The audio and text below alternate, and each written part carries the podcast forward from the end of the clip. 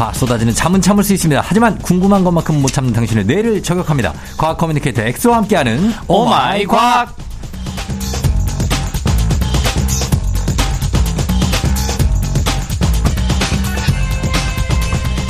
꿈은 명사가 아니라 동사다라는 명언을 남기며 끊임없이 꿈을 향해 달리는 분이죠. 과학 커뮤니케이터 엑소 어서 오세요. 안녕하세요. 과커 엑소입니다. 반갑습니다. 예, 어, 이런 얘기를 또 했고. 네네. 예, 꿈을 향해서 달리고 있습니까, 요즘도? 아, 뭐 열심히 이것저것 하고 있고요. 네. 그리고 이거는 뭐 제가 명언을 남긴 건 아니고 어. 이제 기억으로는 음. 또 이제 이대 FM 대행진 음. 조종 FM 대행진의 역사를 코너를 담당하고 계신 채태성 선생님. 최태현 선생님께서 이 말씀하셨거든요. 아. 근데 뭐 제가 하려는 가치가 있나 결이 비슷해서 맞아요. 그거 제가 봤어요. 네, 꿈은 맞아요. 뭐 예를 들어 꿈은 의사, 네. 과학자, 판사, 검사가 아니다. 그렇죠. 꿈은 그냥 내가 무엇을 하고 싶은가를 이루는 거다. 맞아요, 맞아요. 그 얘기를 하셨죠. 맞아요. 그래서 저는 네. 과학을 쉽고 재밌게 알려주는 게 제 꿈이고 어. 그렇게 하면 저는 평생 과학을 쉽고 재밌게 알려주는 것들을 필요로 하는 곳 맞아요. FM 댕진도 그렇고 음. 뭐 너튜브도 그렇고 어. 강연도 그렇고 어, 어. 뭐 그런 것들을 평생 할 수 있는 거죠. 그러니까 네. 꿈이 뭐 나는 꿈이 바- 아나운서다 이러면 안 되는 거죠. 그렇죠. 그러면 그게 되는 순간 꿈을 잃어버리죠. 잃어버리지. 네. 예, 그걸 제가 잘 깨달았지 않습니까? 그래서 퇴사를 했지 않습니까? 예? 그래서 더 꿈은 잘 그렇게. 명사가 아니에요. 꿈은 내가 뭐 방송을 해서 사람들을 정말 즐겁게 하는 거. 그렇죠, 그렇죠. 이런 게내 어. 꿈이죠. 아, 어. 그 충분히 지금 행복을 주고 계시지 않습니까? 전 국민에. 아, 그건 뭐 그러 그러려고 노력하고 있죠. 아, 네. 예. 아, 저 최근에 또, 네. 그 대전 KBS에서 음. 이제 섭외 가서 어. 그, 그 저녁 뉴스에 예, 예. 이제 작은 코너로 과기부라고 과기부. 과학 기사를 부탁해. 오. 그걸 제가 했는데 예, 예. 그게 생각보다 이제 다 재밌게 나왔나 봐요. 예. 그래서 그게 이제 KBS 그 한 200만 그 너튜브 채널 음. 그 거기에 올라왔는데 네. 조회수가 터진 거예요. 몇 백만 났어요? 몇 백만 아니고 어. 그 지금도 지금 어, 제 올라와서 어. 이제 한, 한 시간에 1만씩 계속 오르고 있는데 이야, 진짜. 그 전체 뭐 연애 아니면 뭐 정치 이런 뉴스가 하루에 KBS 보니까 어. 뭐 몇십 개 몇백 개씩 올라오죠. 올라오죠. 그중에 전체 1등 진짜? 네, 조회수가. 와. 그래서 뭐 굉장하네요. 달에 대한 이야기를 했는데 어. 한번 FM 대행진에서도 이제 달 압축 압축해서 네. 한번 다음에 한번 해보면 재밌지 않을까. 어, 기대해 보도록 하겠습니다. 네. 예, 예. 일단은 처음부터 본인 자랑으로 시작했습니다. 어, 어, 익숙해요. 아, 익숙합니다. 예. 자, 오늘 오마이과학, 오늘 과학 커뮤니케이터 엑소와 함께 세상의 모든 과학 궁금증을 풀어보는데 여러분도 그 들으시면서 궁금한 거 있으시면 단문 50원 장문 100원 문자 샵 8910 무료인 콩 또는 FM등지 홈페이지 게시판에 남겨주시면 됩니다. 자, 이번 주 주제 굉장히 흥미로운 주제네요. 아 맞습니다. 오늘 되게 흥미로운 주제입니다. 예. 어 그 가장 유명한 그 대사 중에서 음. 프로그램에서 그런데 말입니다. 어. 이게 그 아 이거 프로그램 뭐 하는 거야? 죄송합니다. 아니, 하려면 제대로 해야죠. 그런데 말입니다. 약간 이렇게 하시는 분 김상중. 씨. 네, 김상중님. 네네. 음, 그것을 알, 그, 그것이 알고 싶다? 그렇죠. 어, 그게, 그, 거기서 주로 나오는 이, 그, 과학수사나 이런 음. 게, 이제, 법의학이라고 하거든요. 음. 그래서- 아니, 저희도 추정 60분 있어요. 아, 그쵸, 그쵸, 수정해 수 있죠. 예. 그래서 그런 걸 이제- 얘기를 해줘야지. 아, 죄송합니다. 사실은. 어, 그 여기서 왜 저기 왜 SBS 얘기라고 그래. 아, KBS인 줄 알았어요. 자꾸 우리 경쟁사 얘기를 하지 마요. 저번에 어떤 분은 SBS 마스크를 쓰고 오더니 왜 그러는 거냐고. 누가, 누가, 누가. 우리 아 있어요 그저 교수님 아, 교수님 김광석 계세요? 교수님이라고 하여튼 그래서 네. 어, 추정 60분에 나오는 그런 어떤 네. 뭡니까 어, 이제 법의학 특집. 법의학 특집입니다 네. 예 예 예. 그래서 이게 과연 법의학이나 아니면 과학 수사 이런 것들은 음. 뭔가 굉장히 첨단 과학 같고, 어. 뭐 DNA 이런 게 나오잖아요. 예. 그래서 최근에 나온 것 같지만 음. 이런 과학 수사 이런 것들은 아주 오래전 우리나라도 조선 시대부터 했었어요. 조선 각시 투구꽃의 비밀 뭐 그런 영화들이 네. 혈의누 네. 이런 영화들이 다 그런 걸 다룬 거 아닙니까? 그렇죠. 아, 약간 고증을 한 거죠. 어. 그래서 실제로 제가 좀 찾아보니까 예.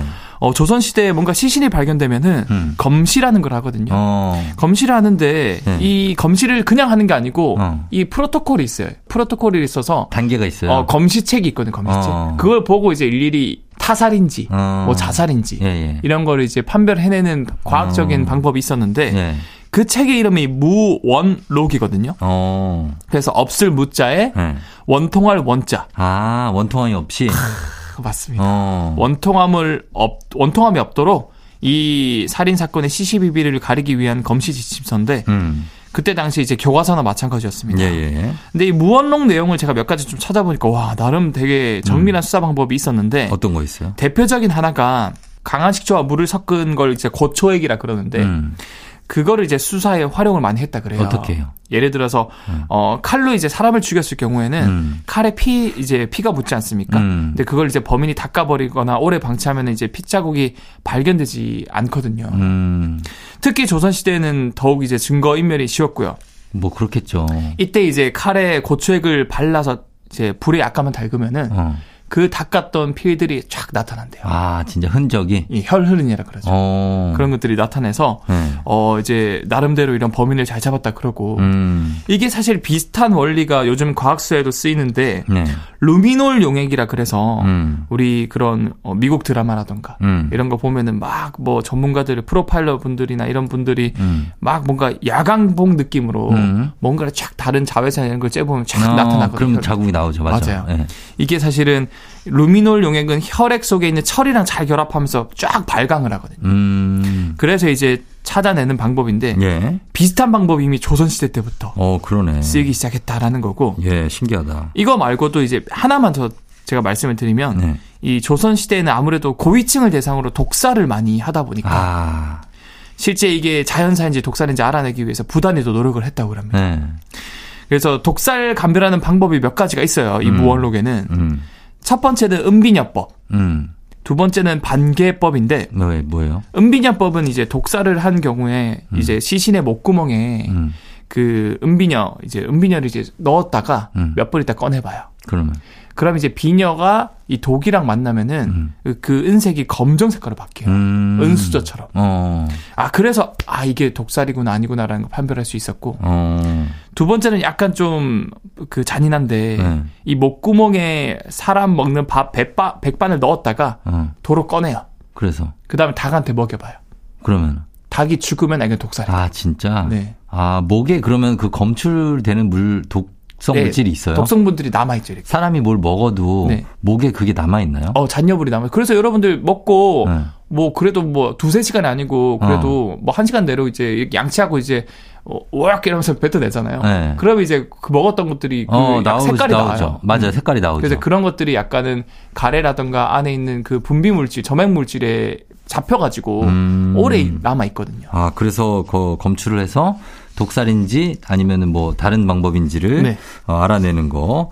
야, 이런 법들이 조선 시대 때부터 이어져 왔다니까 지금은 뭐 사실 과학 수사가 네. 엄청난 뭐 발전을 이뤄서 뭐 DNA 감식 같은 거는 예전에 못했을 거 아니에요. 그렇죠, 그렇죠. 예전에 예, 못했죠. 그쵸? 요즘에는 그래서 DNA 감식 이런 것까지 나왔는데 음, 어, 요즘에 쓰이는 과학적인 방법 몇 가지 만 알려드리면 음. 가장 어, 대표적인 게 그 지문이겠죠. 그쵸, 지문. 음, 지문. 그 다음에 발자국. 음, 그리고 내가 흘리고 간 내 자신의 DNA 이런 것들이 있는데 음. 이거 말고도 이제 가장 확실하고 간편하게 사용되는 방법이 뭔지 아십니까? 뭡니까? CCTV. 아, CCTV. 네. 어. 이 CCTV는 여러분들 알게 모르게 이 영국 대학의 연구 결과가 있는데 음. 하루에 네. 약 130에서 150회 가량 다른 CCTV에 찍힌대요. 음, 맞아. 그런 얘기가 있더라고요. 그래서 알게 모르게 우리는 처음 나왔을 때부터 집에 돌아갈 때까지 모든 우리 인생의 순간이 다 담겨 있다. 음. CCTV에. 그렇죠. 나와서 엘리베이터 타면 타기. 전부터 복도에부터 복도에서부터. 잡 한번 잡히고 엘리베이터에서 한번 잡히고 지하 주차장에서. 지하 주차장 잡히고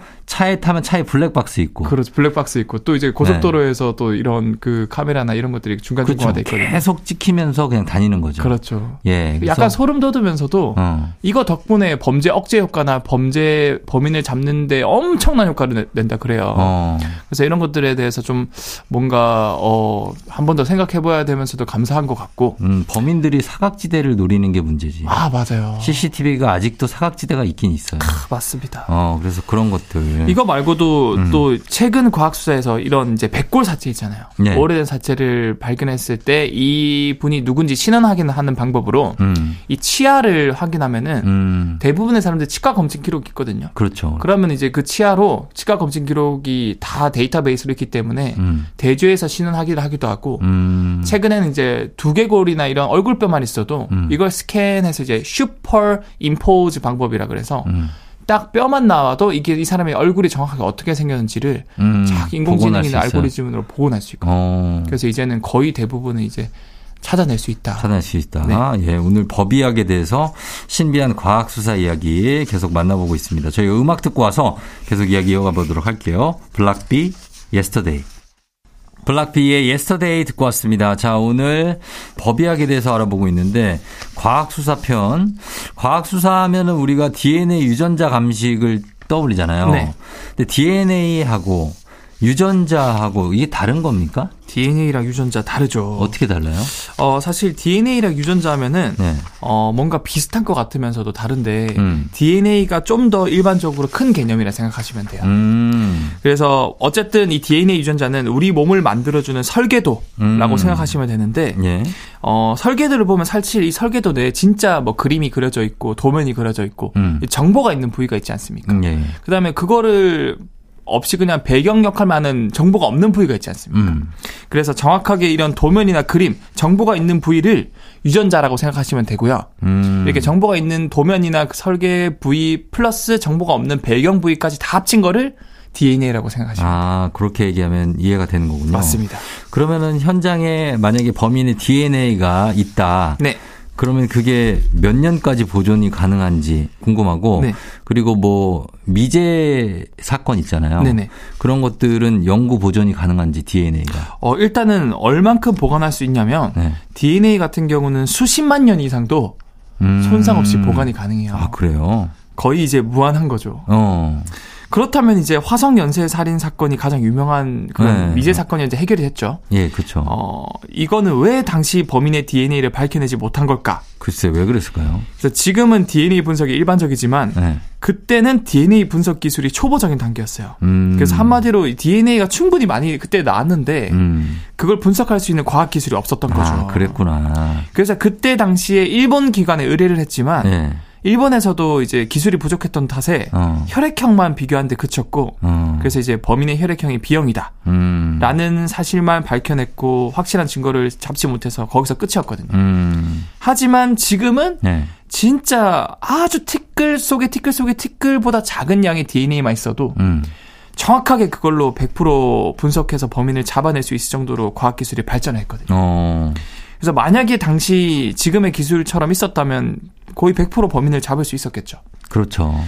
그래서 실제로 최근에 이런 미해결 사건들 네. 이런 것들이 아직도 많아요. 맞아요. 네. 근데 그런 것들이 유전자 분석이나 최신 과학 수사법을 통해서 재검사를 통해서 어. 범인을 잡아낸 케이스가 굉장히 지금 높아지고 있다고 하고요. 어, 그래요. 이번에 화성 연쇄 살인 사건도 그렇게 그 피해자의 옷이나 아니면 증거물 이런 걸 다시 한번 DNA를 검사했더니 음. 이미 감옥에 들어가 있던 그 연쇄살인 사건 범인이랑 음. 특정이 되어가지고 음. 잡아낼 수 있었던 거죠. 음, 그렇 그러니까. 네.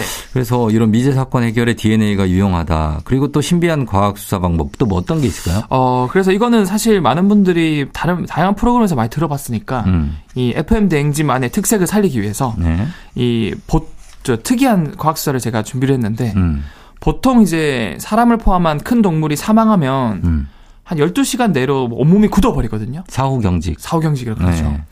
그 후부터 며칠 몇 달 동안 방치되었던 시체는 음. 정확하게 언제 죽었는지 이게 특정하기 힘들어요. 음. 구별하기 힘들거든요. 아, 나 이거 뭔지 알아요. 어?